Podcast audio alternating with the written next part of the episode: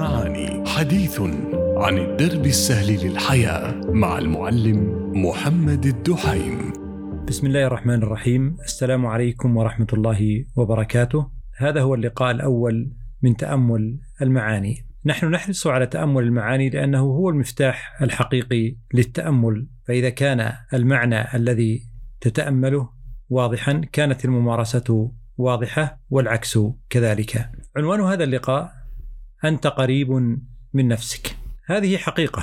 هكذا خلق الله الإنسان يحب نفسه ويفرح بها ويفرح من أجلها ويسعى لراحتها ومصلحتها. وعندما يغيب هذا الوعي عن الإنسان فإنه يمارس الشكوى والعتاب مع النفس ويتناغم مع أي صوت أو موقف متألم. ومع مرور الوقت تكون نفسه قد ألفت هذا النوع من التعرف عليها. وأصبحت لا تعرف صاحبها إلا شكاء متالما. وحتى في لحظات الفرح تمتزج اللحظة الفرحة بذاكرة الألم فتنطلق من نفسك مقارنات وإطلاق أحكام. أو على الأقل لا تثق نفسك أنك سوف تستمتع بهذه اللحظة الجميلة إلى منتهاها. إن النفس بطبيعتها كمخلوق رباني تشتاق إلى التطهر من الألم والتخلص من الشكوى والعتاب. النفس تحب أن ترتقي إلى الأنس والسعادة ورؤية الحياة بعين الحكمة.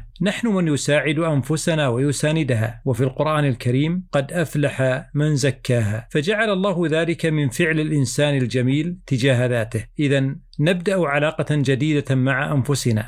نتعرف عليها كشيء مما خلقه الله. ونفس وما سواها. وعند ذلك سيتحرك لدينا شعور مقدس تجاه أنفسنا وسوف نراها أداة عظيمة لإسعادنا وسوف نتعرف على ومضة النور التي جعلها الله في داخلنا.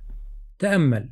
هل جربت أن تخاطب أو تكتب لنفسك عبارات جميلة؟ أو تختار لها مما تسمع أو تقرأ وتوجهه لها. هل جربت أن تقرأ آية من القرآن تتلقاها بروحك وتجعلها وردا يلهمك؟ هل جربت أن تخرج ماشيا متأملا من أجل نفسك؟ هل جربت أن تستضيف نفسك على فنجان قهوة مثلا؟ هل جربت أن تقتني هدية بسيطة لنفسك من غير أي مناسبة؟ يحتاج الإنسان إلى خلوة ذاتية يمنح لنفسه الراحة ويذيقها لذة طعم اللا شيء بعيدا عن أي برمجة كان يمارسها عليها. ثق أن نفسك ستفرح بهذه الخلوة وهذا الاهتمام وتذكر أنك لست بحاجة لأن تطلب من نفسك العفو والسماح والغفران. وإن كان هذا يقال في بعض التأملات أنت لست بحاجة إلى ذلك لأنه يذكرك بالألم وأي شيء تتذكره فإنك سوف تتصل به وكأنك تطلب منه البقاء. مهما تغيرت أحوالك وظروفك فتذكر أن ابتعادك عن نفسك هو شيء تكتسبه أنت وربما زائف أنت صنعته وأن اقترابك منها مهما كانت ظروفك وأحوالك ومحبتها هو التكوين الطبيعي الذي جعلك الله عليه والذي حين تختاره فسوف تجد الإعانة الربانية وسوف تستأذنك أسباب تظهر لأجل ذلك لتكن مناجاتك المقدسة اللهم أنت ربي وأنا بفضلك أسعى إلى خيرك. اللهم اجعلني منشرح الصدر وافر الراحة.